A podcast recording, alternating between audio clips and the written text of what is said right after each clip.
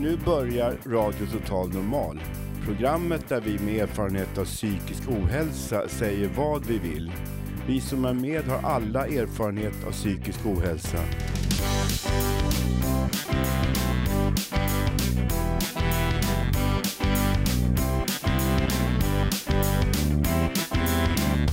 Du lyssnar på radio Total Normal. 101,1. Totalt normalt. Radio Total Normal, torsdagar från två till halv fyra. Vi livesänder med publik från Götgatan 38 i Stockholm. Kom hit och lyssna. Här är alla röster lika värda.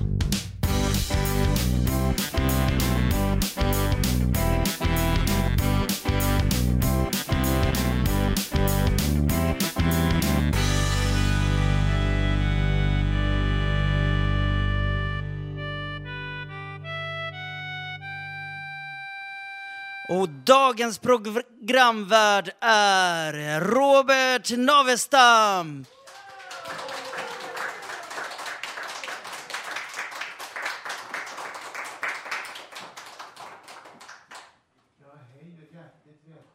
Damer och herrar.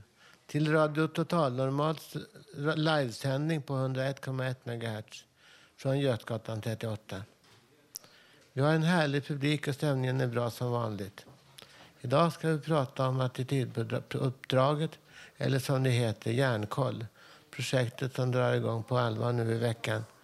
Och som precis som vi jobbar mot att förändra attityder till psykisk ohälsa i samhället.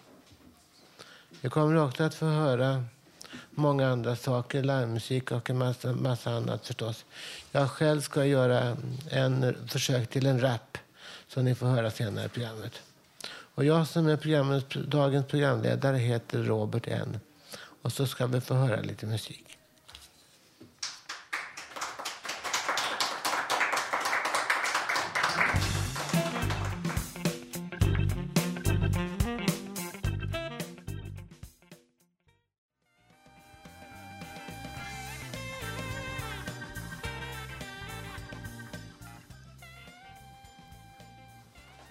Viktig sak för oss med problem som våra är respekt och attityder. Det är inte en naturlig sak för folk i gemen att alltid behandla oss med respekt. Även om det ytligt sett kan ses som både önskvärt och naturligt. Och nu kommer Karin Lundgren med en intervju och annat om detta. Ja, eh, vi ska prata lite grann om regeringens attitydkampanj. Den heter Järnkoll och drar igång på allvar nu i, veck i veckan. Eh, det här projektets syfte är att förändra negativa attityder till människor med psykisk ohälsa. Och Fountain House, verksamheten där vi på radion sänder ifrån, vi är med i det här projektet. Eh, Lucio Villalobos, du är handledare här på Fountain House i Stockholm. Kan du berätta lite om attitydkampanjen Järnkoll? Jo, det är så här att det är en regeringsuppdrag där man har satsat ungefär 24 miljoner för den här kampanjen, då, attitydprojektet Järnkoll. Och det handlar om att slå hål på myterna mot psykisk ohälsa. Ja, projektledningen har utbildat så kallade attitydambassadörer. Några här på huset också från Fountain House. Eh, vad innebär det att vara attitydambassadör? Det innebär att man blir en slags informatör för själva attitydsprojektet. Man går ut och informerar, har kontakt med massmedian, ja, utbildar människor i själva eh, uppdraget. Hur tycker du att samhället fungerar idag när det gäller attityder till psykisk ohälsa? Jag tror så här, för det mesta tror människor att eh, psykisk ohälsa är något som inte drabbar dem. Men i Sverige lever en av fyra med psykisk ohälsa. Jag tror alltså att eh, i samhället idag är infekterad med fördomar mot psykisk ohälsa. Människor med psykiska funktionshinder blir, lätt, ja, blir diskriminerade i många sammanhang. Och det är något man måste bekämpa. Ja. Eh, vad tror du och hoppas du på att det här projektet ska leda till? Att öppna för samtal. Att eh, förändra och eh, bekämpa diskrimineringen. Jag tror alltså att Fountain House måste vara ledande när det gäller att motverka fördomar mot psykisk ohälsa. Eh, vad tycker du om den här penningpotten vi har blivit tilldelade då för det här eh, förändringsarbetet? Totalt 24 miljoner. Eh, det, eh, räcker det verkligen eller skulle det behövas mer? Eh, jag, jag, tror ju, eller jag anser att 24 miljoner är lite för lite för en sådan kampanj. Här pratar vi om utförsäkrade personer. De, det, är alltså, det är de mest utsatta i samhället, de svagaste människor. Så är, jag skulle säga minst 100 miljoner. Alltså bara öka på den här potten. Tack så mycket Lucio Villalobos. Eh, och nu ska vi få höra ett inslag, en per personlig betraktelse av mig. Eh, Karin Lundgren heter jag. Och eh, jag ska göra en betraktelse och en personlig analys av regeringens politik och attitydkampanjen som jag anser vara på kollisionskurs. Aldrig förr har så många röster från maktens korridorer ljudit så tvetydigt och motsägelsefullt. Det är en schizofren politik som råder i landet. På riksnivå såväl som på det kommunala planet. Vi ska inte acceptera den här politiken. Vi ska genomskåda den, nagelfara den och slå på strålkastarljuset. I vintras var jag på ett möte där vår folkhälsominister Maria Larsson talade sig varm om människors lika värde. Och hon hävdade med bestämdhet att regeringen vill ha bort fördomar och nedlåtenhet mot människor med psykisk ohälsa. Av den anledningen satsar regeringen under två år 24 miljoner på en kampanj i syfte att bekämpa fördomar. Några månader efter detta möte sänks pensioner och sjukersättningar samt utförsäkras över 40 000 människor, varav många med psykisk ohälsa.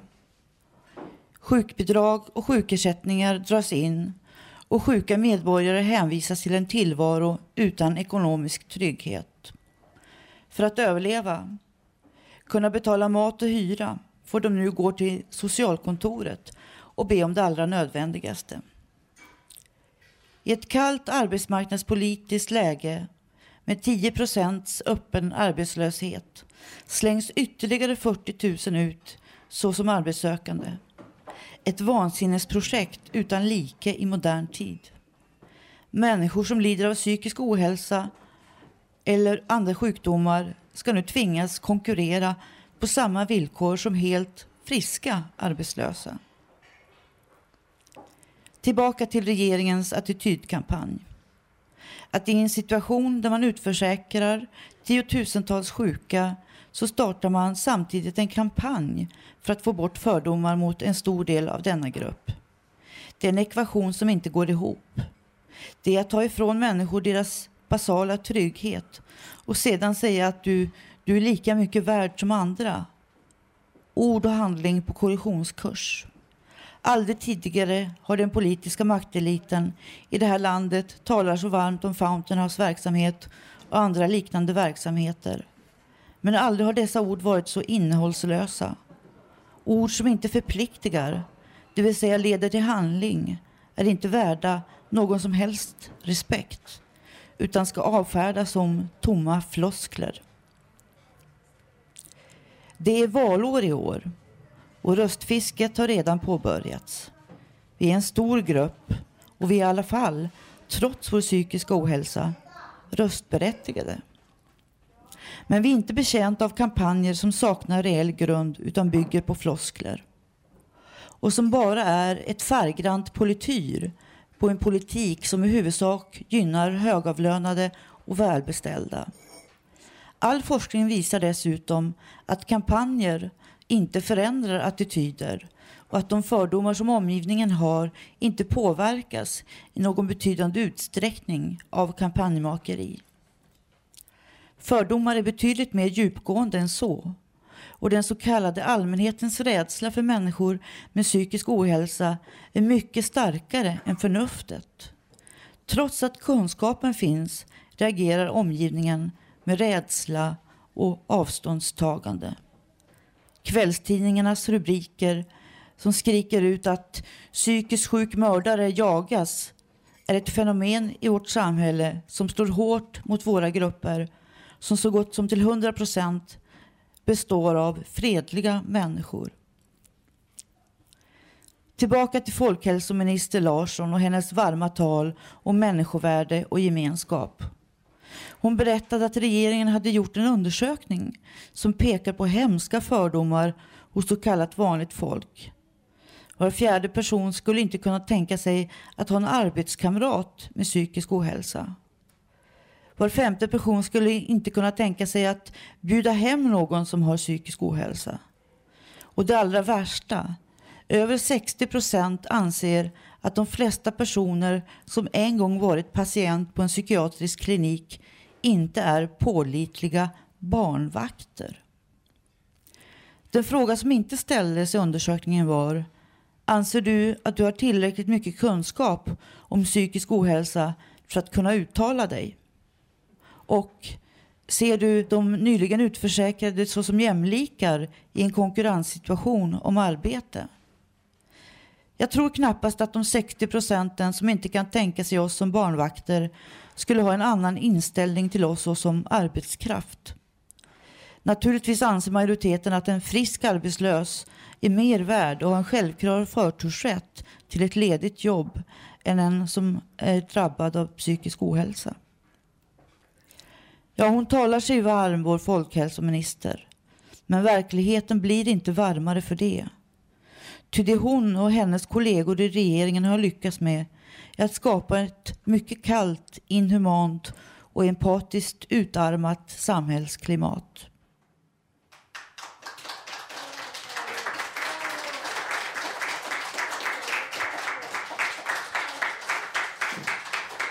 Tack så mycket.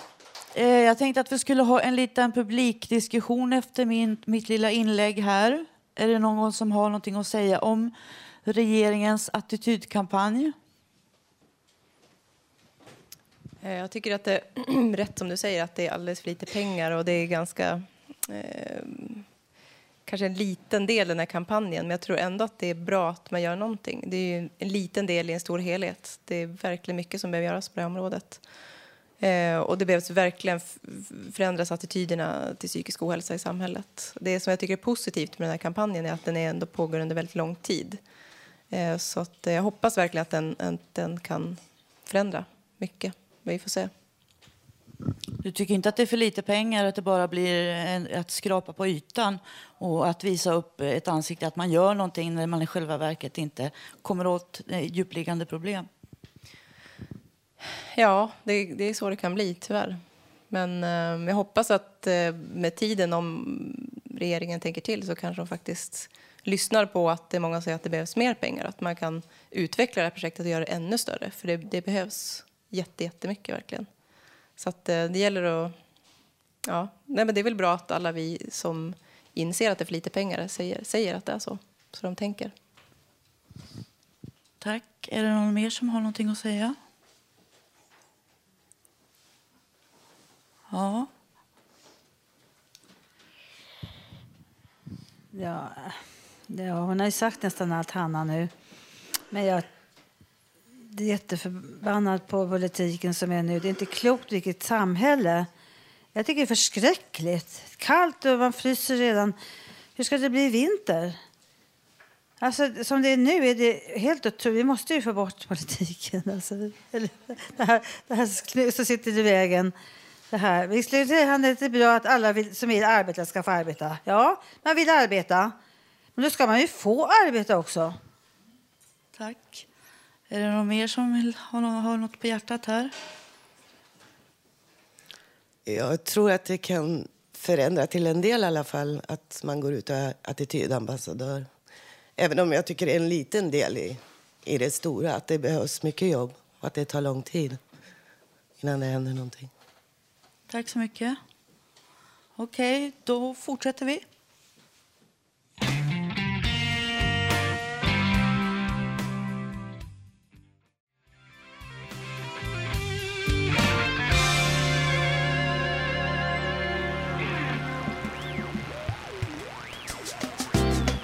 Radio Total Normal.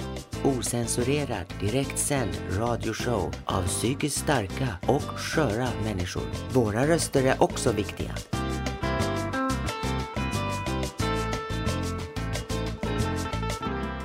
Radio Total Normal. Ja, hej. Nu har det blivit dags för mig, Robert N. Det ska bli en rap, eller en försök till en rap. Här kommer den. Fan trot, vem vet? Vem vill ha en enkel till Bältebo Palace? Fan trot, vem vet? Vem vill ha en enkel dit? Fan trot, vem vet? Vem vill ha en enkel till Bältebo Palace? Fan trot, vem vet? Vem vill ha en enkel dit? Jag är en liten skit på jorden. Vem skrev det på orden? När jag säger helt frank. Det är inte schysst att du bara står där och slår dank. Glöm din vinare, glöm all skit. Nej, vem vill ha en enkel dit? Ja, vem vill ha en enkel dit?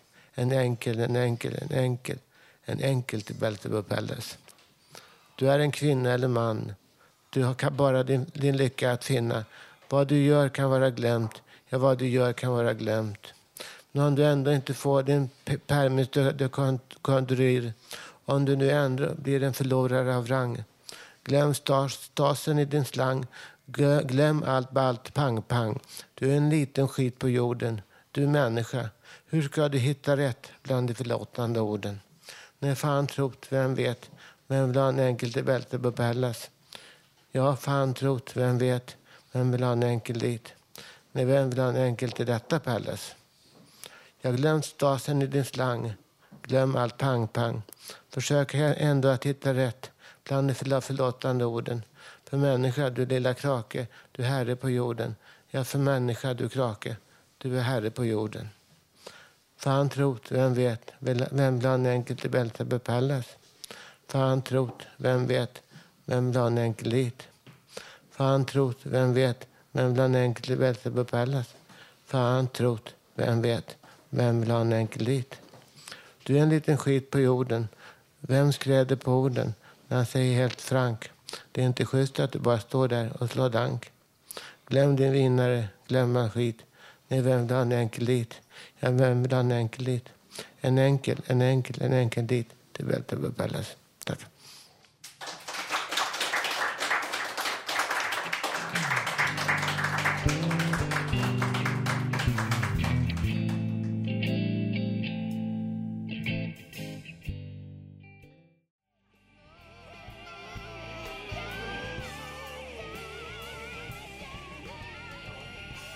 Ja, nu ska vi prata med en av våra nyaste medarbetare. Välkommen hit Tommy. Tack. Du sysslar en hel del med musik. Vad spelar du mest? Ja, jag håller på att spela gitarr i 40 år. Jag började väl eh, gå på lite gitarrkurser och sånt där och lärde mig klassisk musik. Och sen eh, passade jag på att lära mig musikteori och det har jag haft mycket nytta av för att eh, jag arrar ju de flesta låtarna jag spelar. Ja, vilken musik lyssnar du helst på? Ja, det är väl lite blandat. Det är väl dels flamenco och lite svensk folkmusik, amerikansk folkmusik och sånt där. Du berättade att du, att du lyssnar mycket på musik, på olika sorts musik. Kan du berätta mer om hur, varför du väljer vissa, eller varför du lyssnar på det eller det? Eller?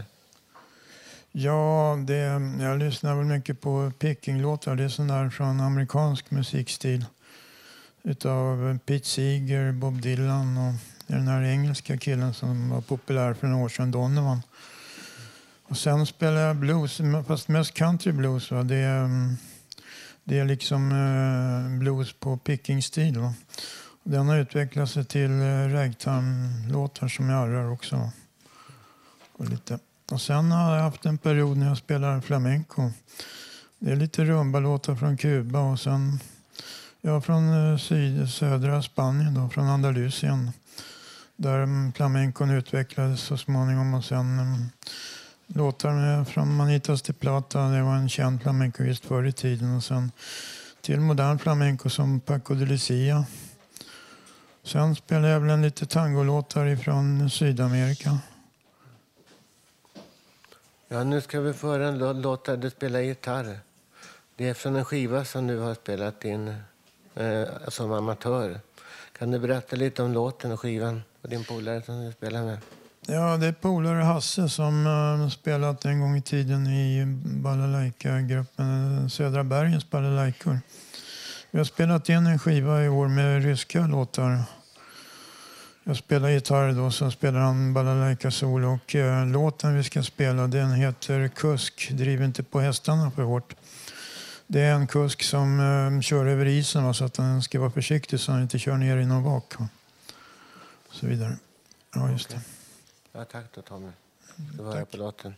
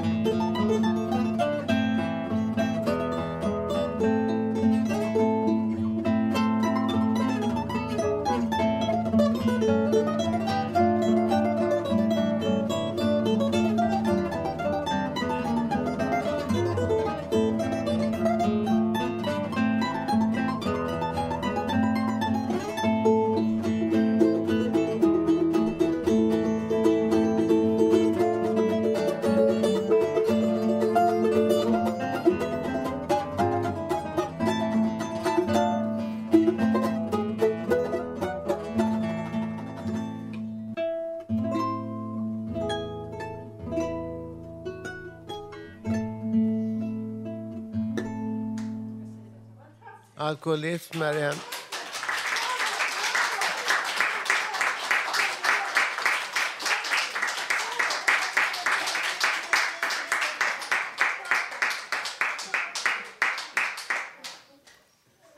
Ja, det var Tommy det med sin eh, mycket professionella låt där. Och alkoholism ska vi prata om nu, som är en av våra största folksjukdomar. Ofta är det så att alkoholister lider av psykisk ohälsa. Att det i grund finns en depression eller en ADHD-skada som är en neurologisk hjärnskada. I över 20 år har Rickard Ekeberg jobbat som så kallad drogterapeut för alkoholister som vill komma ur sitt missbruk. Och nu ska vi föra en repris av Karin Lundgren som intervjuar Rickard Ekeberg som börjar att berätta, med att berätta om sitt eget missbruk. Du jobbar som terapeut och föreläsare om alkoholfrågor. Eh, kan du berätta själv om din bakgrund? Du är själv före detta alkoholist. Ja, jag är en så kallad nykter alkoholist, vilket innebär att jag vid tillfälle i mitt liv drack väldigt mycket alkohol och kunde helt enkelt börja dricka när jag själv inte ville. Så då var det ett problem för mig. Så därför så beslöt jag mig för att inte dricka någon alkohol alls. Och på den vägen är det. Hur länge har du varit nykter? Jag har inte druckit alkohol på 23 år. Alkoholmissbruk, är det, det är oftast en dubbeldiagnos man har. Men kommer alkoholmissbruket före den psykiska ohälsan? Eller kommer psykiska ohälsan på grund av alkoholmissbruk? Jag tror att det är väldigt individuellt det som sker. Men om du har ett alkoholmissbruk och det går över till det jag kallar för ett beroende, det vill säga alkoholism, så kommer den psykiska ohälsan någonstans i övergången mellan missbruk och beroende. Sen tror jag att det är rätt många människor som har inte mår så bra som självmedicinerar med alkohol och då blir man till slut beroende av alkohol. Det ingår som i alkoholens struktur att vara beroendeframkallande. Man behöver mer för att uppnå samma resultat som man önskar. Vad är det som alkoholen gör då om man har psykisk ohälsa? Det lindrar, det lättar och i mitt fall så tyckte jag att alkohol var en underbar drog eftersom jag provade en massa andra droger. Men alkohol fick mig att leva här och nu. Jag gav fullständigt blankad än i det som hade skett och jag bekymrade inte om morgondagen utan jag befann mig här och nu i mitt eget lilla rus. Och det tyckte jag var väldigt lugnande och befriande. Hur långt gick det? Hamnade du på gatan? Ja, det gjorde jag. Jag blev utan allt så att säga. Så jag stod med. Jag var på en så kallad behandling och när jag kom från den behandlingen så det som jag ägde fanns egentligen i två stycken kassar som jag hade i mina händer. Men du fick hjälp i alla fall? Jag kom i kontakt med något som hette Anonyma Alkoholister. Och det hjälpte dig? Det har hjälpt mig mycket och varit till stor tröst i mitt liv att kunna få gå och träffa kamrater i samma situation. Du jobbar som terapeut nu. Hur har dina egna erfarenheter påverkat dig i ditt arbete som terapeut? Dels så tror jag att det finns en rollmodell i det hela. Folk kanske tycker att kan den där människan bli nykter så borde ju även jag kunna det. Och dels så tålamodet blir starkare och någon, någon slags förståelse kanske också. Det vet jag inte. Det känns som att jag kan förstå dem. Jag kan känna igen vad de säger. Varför behövs det mycket tålamod? Det är en lång process att få människor att bryta igenom det jag kallar förnekelse. För ingen människa vill sluta dricka alkohol. Utan de flesta människor vill lära sig dricka lite alkohol. Och jag tillhör den skaran som tror att det är bäst att sluta helt och hållet för att vara på den säkra sidan. Och då tar det lite tid. Därför jobbar jag också i grupp med människor. Så att jag har kamrater runt omkring som också hjälper till att prata med sina kamrater. Kognitiv beteendeterapi sysslar du med. Vad innebär, innebär det för en alkoholist? Det innebär att en alkoholist är tvungen att berätta hur man tänker bakom en känsla. Och är tvungen att lära sig hantera sina tankar för att inte hamna i känslomässigt kaos. Hamnar man i känslomässigt kaos så funkar alkohol som jag sa tidigare väldigt lugnande. Så om man lär sig hantera tankar, känslor så kommer handlingarna till att istället för att dricka kanske avstå att dricka och lära sig att stå ut med smärtan. Lära sig vänta helt enkelt tills kaoset går över. Mm. Eh, jag läste en artikel där Ulf Lundell, eh, Eh, vår kända rockstjärna, uttalar sig om hur det är att vara nykter alkoholist. Han sa att det är eh, som att vara borta och ständigt längta hem. Ja, efter 23 år så kan jag ge honom rätt. Och vad han menar, tror jag, och vad jag känner, det är att det finns alltså någon längtan till detta tillstånd att vara här och nu. Där man slipper ansvar och man slipper oro inför framtiden och man slipper grubbla och bekymra sig över och känna skam inför det man har gjort. Så att någon slags hemlängtan kan jag förstå. Ruset på något sätt ger mig en trygghet och ett hem. Du känner fortfarande sug efter alkohol? Ja, jag känner sug efter att slippa ansvar. Jag känner sug efter ruset. Men väldigt svårt att förklara. Det är mer tillståndet jag vill åt, inte smaken av sprit. Drömmer man om alkohol långt efter man har slutat? Tio års tid så drömde jag, tror jag, nästan varje natt att jag hanterar alkohol på ett eller annat sätt. Men efter tio år av alkohol, avhållsamhet, så började drömmarna ebba ut och nu är det jättelänge sedan som jag drömde om alkohol överhuvudtaget. Hur starkt är det här suget eller det här beroendet? För mig så verkar det som att jag är tvungen att hantera det egentligen liv. Jag tror att det tar resten av livet. Jag trodde någon gång att det skulle försvinna efter 23 år men döm om min förvåning att det fortfarande är kvar. Så att jag känner mig inte riktigt helt och hållet trygg. Jag vågar alltså inte dricka alkohol för jag är rädd att jag inte, som tidigare, att jag fortsätter att dricka fast jag inte vill. Vad har du för råd till andra som har det här, här ute då, som, eh, som har alkoholproblem? Sök hjälp. Sök professionell hjälp i första hand. Och ni på något sätt kan få någon hjälp att diagnostisera om ni är missbrukare utav alkohol. Då kan man sluta rätt bra på egen hand. Är man beroende av alkohol så tror jag att man behöver någon form av stöttande insatser. Sök självhjälpsgrupper. Men framför allt, du behöver inte känna dig Bryt ensamheten. Prata med någon människa oavsett vem det är om det. Så har du kommit halva vägen. Bara att uttala din oro över din alkoholkonsumtion är, är nog halva vägen. Och till de som känner alkoholister och umgås med alkoholister är orolig för någon annan människas alkoholkonsumtion. Samma sak där. Sök hjälp, rådfråga någon som kan lite mer än vad du kan om det hela. Hur har du, vad har du fått för resultat då i ditt arbete? Det resultat jag är stolt över är att jag hittills inte har skadat någon människa.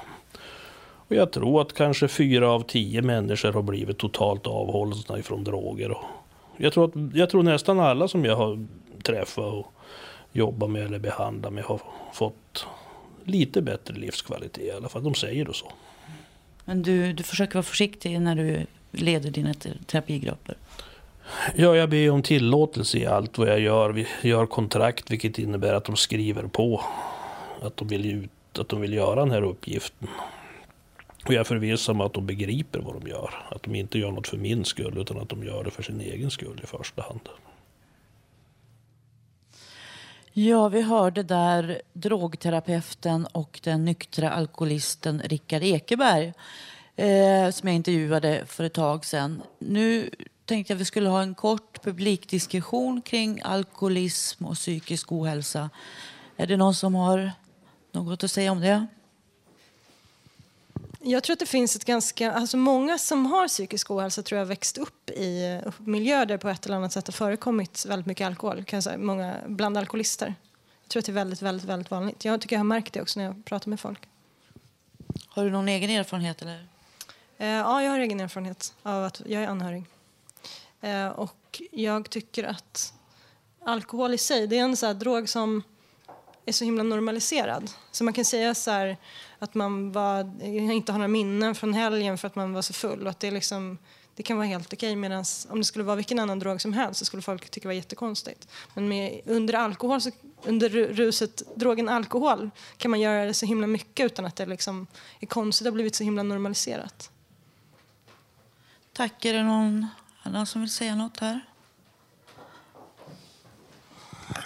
Ja, jag är från eh, barndomen. Min morfar hade alkoholproblem och han drack eh, lite då och då. Men det gick inte ut på andras bekostnad som många gör idag.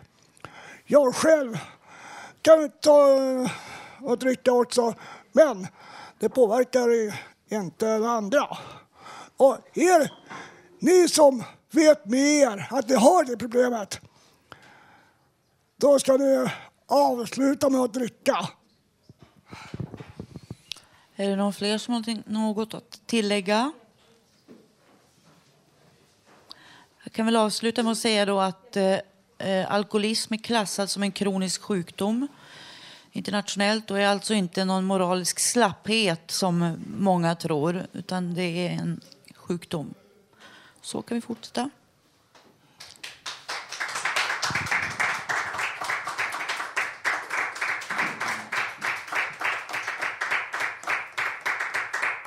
Ja, det var allt från Karin då. Nu ska Eva-Camilla här sjunga en sång. Love is all around.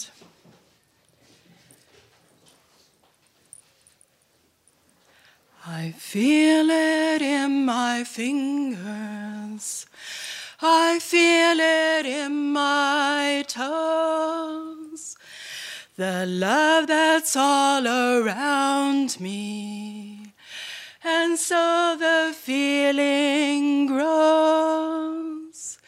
It's written on the wind. It's everywhere I go. Oh, yes, it is.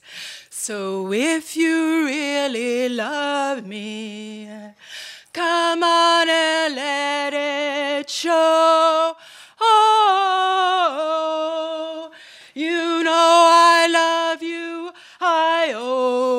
Always will.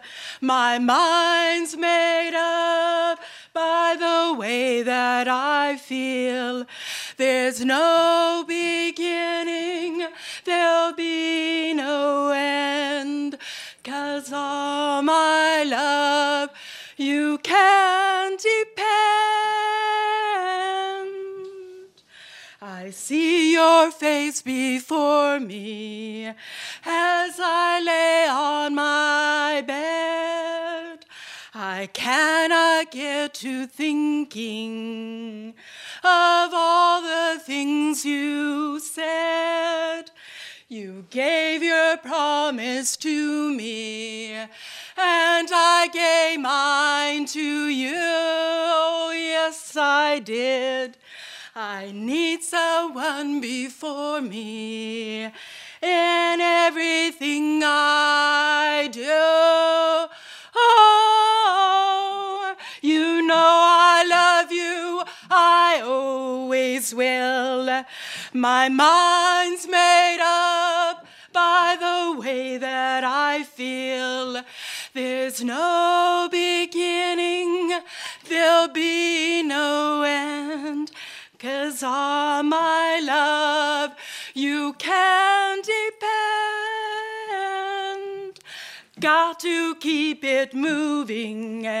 It's written in the wind. Oh, everywhere I go. So if you really love me, come on and let it show. Come on and let it.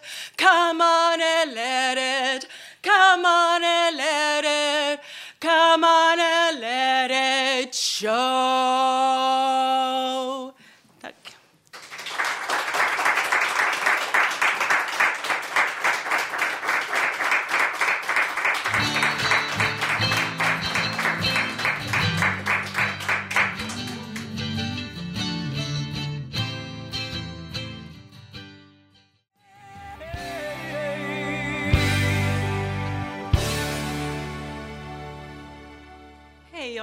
Jag. Jag ville bara säga lite om låten jag sjöng.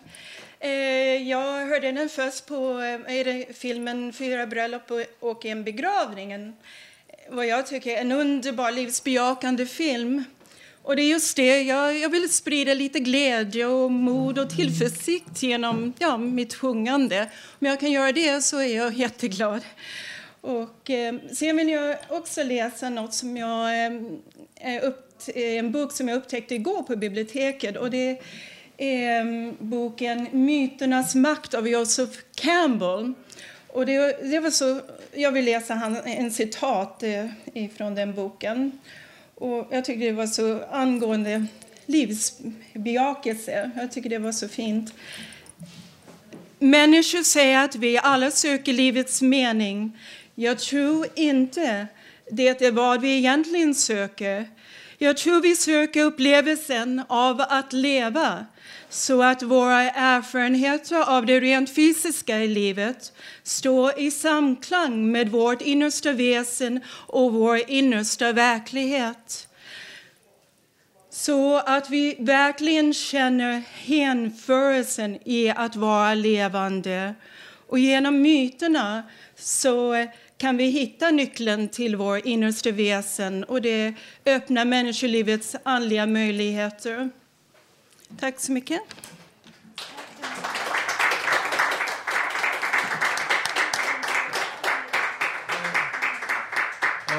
Och, nu, och nu kommer en, en, eh, en Ebba ska läsa någonting här. Jag skulle säga så här. För- På Fountain House Fountain House är en rehabiliterande verksamhet för människor med psykisk ohälsa.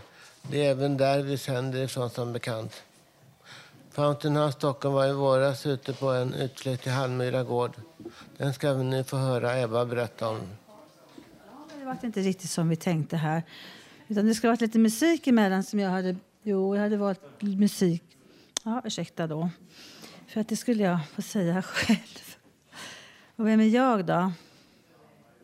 Jag kallas si och så hela tiden. Det är namnet Jabba Jabba namn. Men jag har faktiskt många namn. Jag vill inte bli säga som Mrs X. Nu säger jag, det är faktiskt så. Det är så att jag är så glad, också som Camilla var glad här, för att jag har kommit med i tidningen första gången. Vår tidning Fontänbladet som Katrin Loford, vår, vår häftiga konferencier som brukar vara, så hon är inte här idag tyvärr, undrar var hon är. Men eh, då brukar hon hjälpa till och eh, brukar, har jag fått tack vare en fantastisk layout-kille som heter Li, Li, Li, Lujo Villalobos heter han, sitter där borta. Han har, han har fått in alltihopa mina bilder och min text som jag har fått in i tidningen. Men nu var det inte tid att läsa den här novellen som jag håller på med. Så att då läser jag innantill. Jag berättar inte fritt, jag läser vad det står i tidningen på sidan 12. Får ni veta vem som har skrivit sen. Reportage från Hallmyra gård under våren 2010. Men det var nog mera vintern. Jag vet inte vilket datum det var. Det var kallt. Utflykten. Vi skulle resa på utflykt till gården Hallmyra som ligger på väg till Strängnäs, närmast Åkers styckebruk. Det är Lisa som äger den gården, Lisa Asplund. Hon har också skrivit en artikel bland annat om hälsan för att åka det här. Ja, det- avbrott, förlåt. Det är på fredagar som vi kan göra en sådan resa. Imorgon är fredag också, vi kan göra en sådan resa. Och vi får åka med vår buss och vara högst fem personer. Ungefär. Yvonne skulle köra oss och vara chaufför. Och Mats skulle vara vakt i baksätet. Vi var ombedda att ha med oss varma och oömma kläder. För det var fortfarande mycket kall vinter med sträng kyla och eventuellt glashala vägar. Vi var hemskt nervösa. Det var faktiskt så hemskt. Det är någon som har skrivit fel. Inte jag. Inför denna strapatsfyllda och eventuellt äventyrliga resa. Vi visste ju inte i förväg hur allt skulle sluta innan vi skulle vara tillbaka på huset före mörkrets inbrott. Nu startar vi snart, ropade chauffören. Och vi satte oss i bussen. Och klockan var snart 13, ett alltså, då resan skulle börja. Vi kollade allt, all last och utrustning fick plats och att bilnycklarna fanns. Och så var bussen på plats med eventuellt tom tank? Frågetecken. Jag hade sett fram emot den här resan hoppades att det inte skulle bli många onödiga stopp. Men tji vad vi bedrog oss. När Yvonne hade satt sig framför ratten fick hon se, fick hon ju se att en röd lampa lyste starkt. Och det betydde att bensinen höll på att ta slut. Och det skulle betyda att vi eventuellt skulle kunna få ett ofrivilligt stopp någonstans på motorvägen E4 mot Södertälje på grund av stoppatorka. Men vi försökte starta ändå. Och det lyckades ju såklart. För vi hade fyllda batterier och vatten och spolarvätska i de andra tankarna. Eftersom vi och våra egna tankar var mycket trötta efter dagens arbete på förmiddagen i huset på Götgatan 38 så tänkte vi sova hela vägen sen. Låta Yvonne ansvara för en säker körning. Efter en ryckig start och rivstarten genom Söderledstunneln kom vi så småningom över bron mot E4. Och så hann vi också tanka och tänka. Och torka rutorna på en OK-mack just i kurvan mot Hägersten. Nu var det bara raka spåret mot Friheten och Södertälje och vidare mot Strängnäs, Mariefred och Sverige. Åker styckebruk. Och sen innan det blev eftermiddag, innan det blev eftermiddag svängde Yvonne in så klart, så smart på lilla vägen efter Åkers kyrka och grusvägen mot Hallmyra gårdstun. Skickligt och duktigt kört Yvonne, ropade vi alla och sprang ut ur vår röda buss till att krama och klappa alla hästarna och ta bilder och alla människorna. Med med. Men först matpaus hos Lisa. Äntligen Lisa. Kramelikramis. Fortsättning följer. Och jag som har skrivit det heter faktiskt, gå ut och säger hela mitt långa namn, Ebba Cecilia Löwenhjelm Malmsten.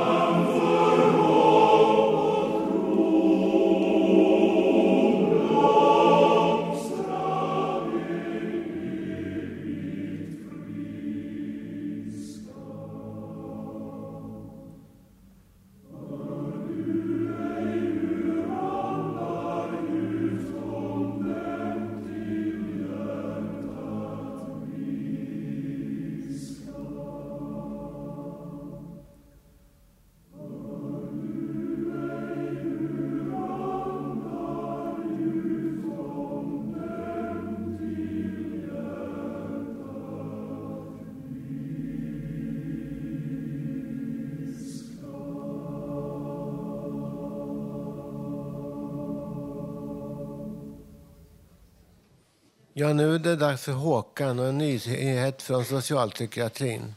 Idag kommer artikeln från tidningen Revansch. Ja, jag har läst en artikel om att bli nekad vård i RSMHs tidning Revansch. Där berättas om en kvinna som inte fick stanna kvar där hon vårdades på grund av plastbrist. Konsekvensen av det blev att när hon kom hem så tog hon livet av sig. Jag har själv erfarenhet att bli nekad vård hos doktorn. Jag vet hur jobbigt det kan kännas. Jag hade stukat foten och doktorn var väldigt nonchalant och otrevlig. Jag fick, en orden, jag fick inte någon ordentlig undersökning och blev inte röntgad. Senare på kvällen så ringde pappa upp till sjukhuset. Han fick samma otrevliga bemötande av personalen igen. De hånskrattade hon, åt honom. Med det här vill jag säga att det är viktigt att vi blir bemött hos doktorn och betrodda med respekt. Och att spara in på vårdpengar kan leda till att många får lida i onödan. Nu har jag en kort eh, publikfråga.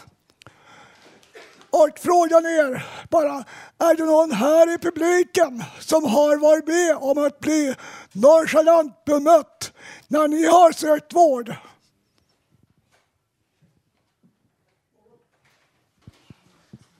Eh, jag har faktiskt varit med om det flera gånger tycker jag när man går till läkare att de är ganska nonchalanta och inte verkar ha så stor kunskap eller intresse av att ta reda på vad, vad man har för problem.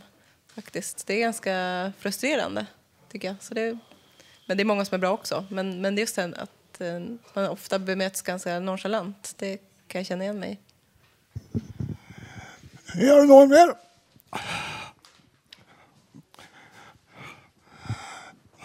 Ja, då får jag tacka för mig.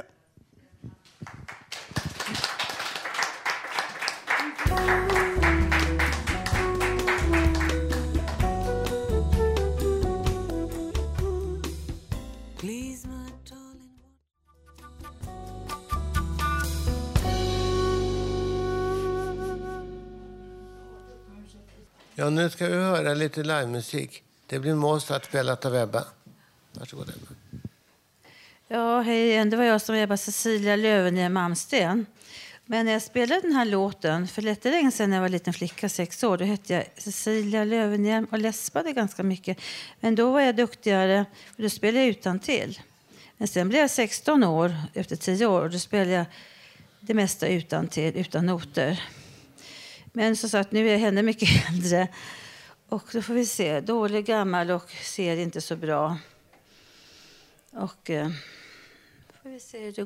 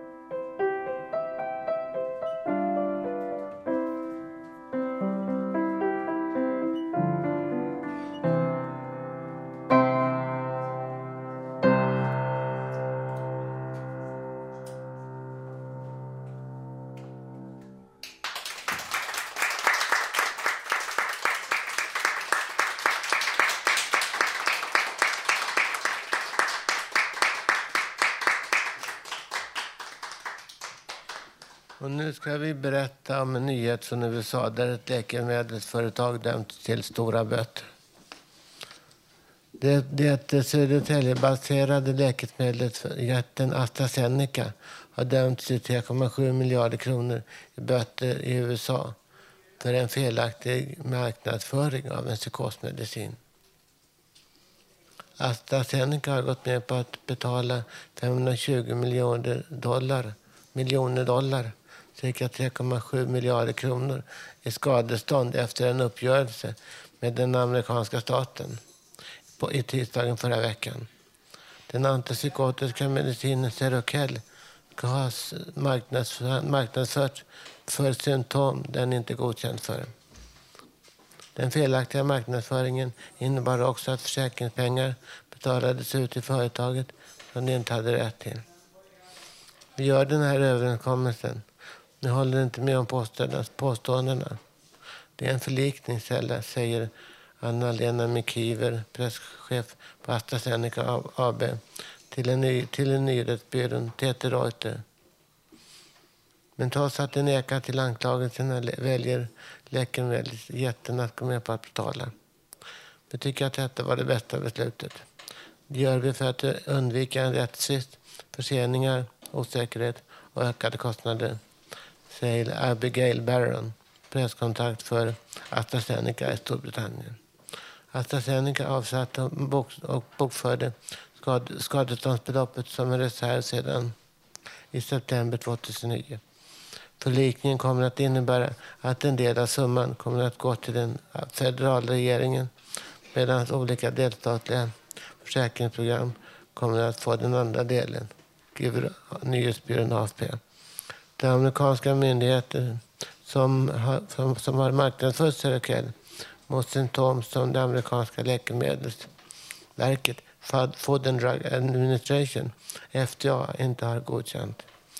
Bland annat är detta ADHD, Alzheimers, demens och depression. Abigail Barron påpekar att AstraZeneca redan följer en uppförandekod när det gäller marknadsföring. Men som ett led i uppgörelsen kommer den också att ingå en överenskommelse med amerikanska myndigheter. Men det är vår policy att marknadsföra produkter enbart för det symptom de blivit godkända för, säger hon. Men hon har ingen förklaring till varför AstraZeneca inte följde sin policy vad gäller mediciner Seroquel. Tack.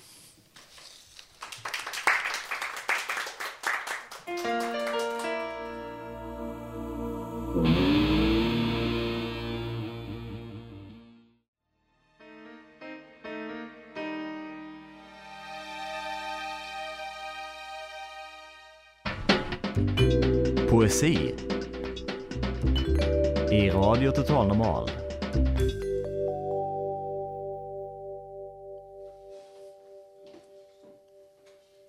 Ja, nu ska vi få höra veckans dikt av Ulf Torell. Varsågod Ulf. Igår var torsdag. I, i, idag är fredag. Nu är det var sommar. Solsken. Nu är 2010. Jag bor i Hammarbyhöjden. Vinden blåser. Ett fartyg var på resten 1969 till 70. Båten kom till sjön Atlanten, Panamakanalen.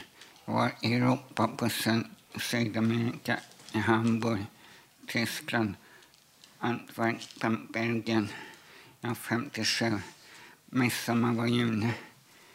Kanske imorgon är lördag. Det var vinter. Nu är vår. September var höst. Nu april. Förra året var 2009. Men nästa månad är maj. Februari var vinter. Ulf Träd fredag 13 april.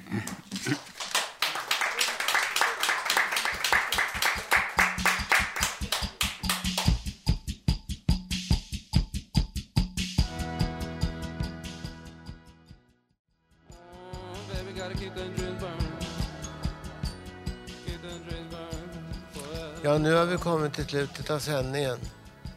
I dagens program har vi fått höra livemusik, poesi och en massa personliga och intressanta texter.